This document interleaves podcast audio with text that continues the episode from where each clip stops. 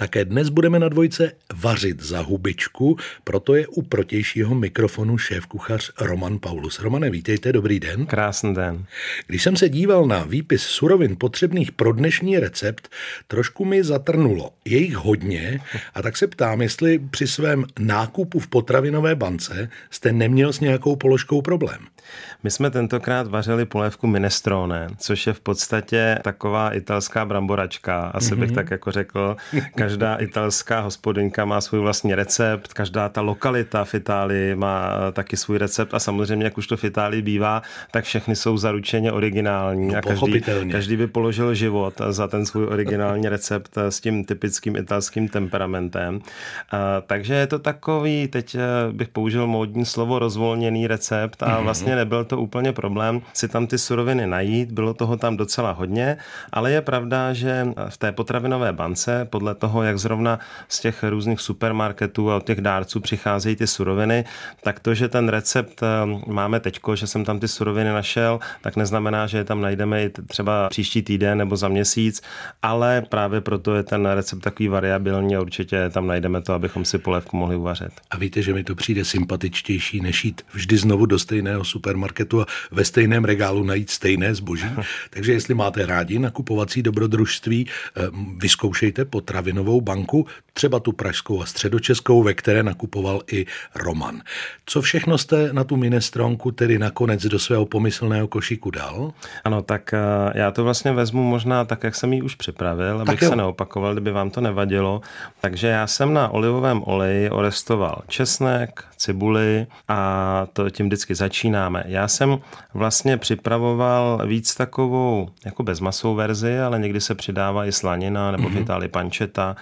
A potom tu pevnější kořenovou zeleninu, jako je mrkev a celér, která se restuje přece jenom trochu díl.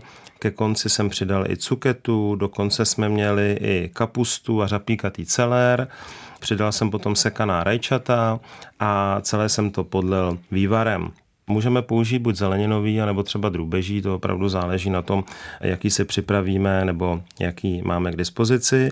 No a necháme krátce provařit a potom eh, provaření, ještě aby ta polévka byla taková sytější, tak se často přidávají například špagety, které se nalamou ještě před tím vařením a nezapomínat na nějaké luštěniny. Takže my jsme měli dokonce i vařenou cizrnu, kterou jsme do té polévky taky přidali. Takže vlastně je to taková zeleninová polévka z rajčaty, ale když si k ní dáme třeba rozpečenou bagetu česnekovou, tak se můžeme hezky najíst. Může to být v podstatě i hlavní chod právě tak, jak známe třeba u těch našich přesnodávkových polévek, jako je třeba bramboračka nebo třeba gulášová polévka. Ano, přátelé, nemusí to být vždycky držďková.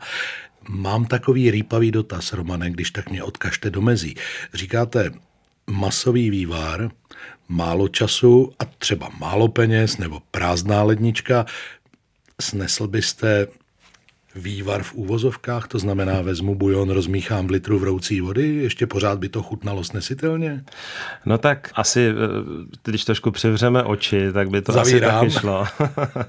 Na druhou stranu je pravda, že my jsme určitě se snažíme, nebo snažili jsme se eh, při vaření za hubičku ukázat, jak si opravdu připravit poctivý mm-hmm. vývar, nebo jak vařit z poctivého vývaru, poctivé jídlo, zdravé jídlo, tak bych se v tom ideálně, tak bych to ideálně snažil se trošku eliminovat. A samozřejmě vývar drůbeží připravíme z kostí, takže ten náklad není fakt. úplně velký a zeleninový zase můžeme použít, řeknu, z odkrojku zeleniny, hezké kousky si dáme do té polévky a takové ty patičky a, a nedokrojky třeba cibule můžeme dát do toho vývaru, takže se to dá relativně ekonomicky zvládnout. Přesvědčil jste mě, že bude lepší udělat si vlastní vývar. No a Pojďme předat dnešní žezlo v pořadu eh, Vaříme za hubičku o kousek dál. Mě by totiž strašně zajímalo, jestli dnešní kolega bude vařit něco na cibulce. Takže my předáváme žezlo kolegovi Aleši Cibulkovi, který taky uvařil svůj videorecept a velice překvapivě vaří cibulačku. A že nás to tedy mohlo napadnout.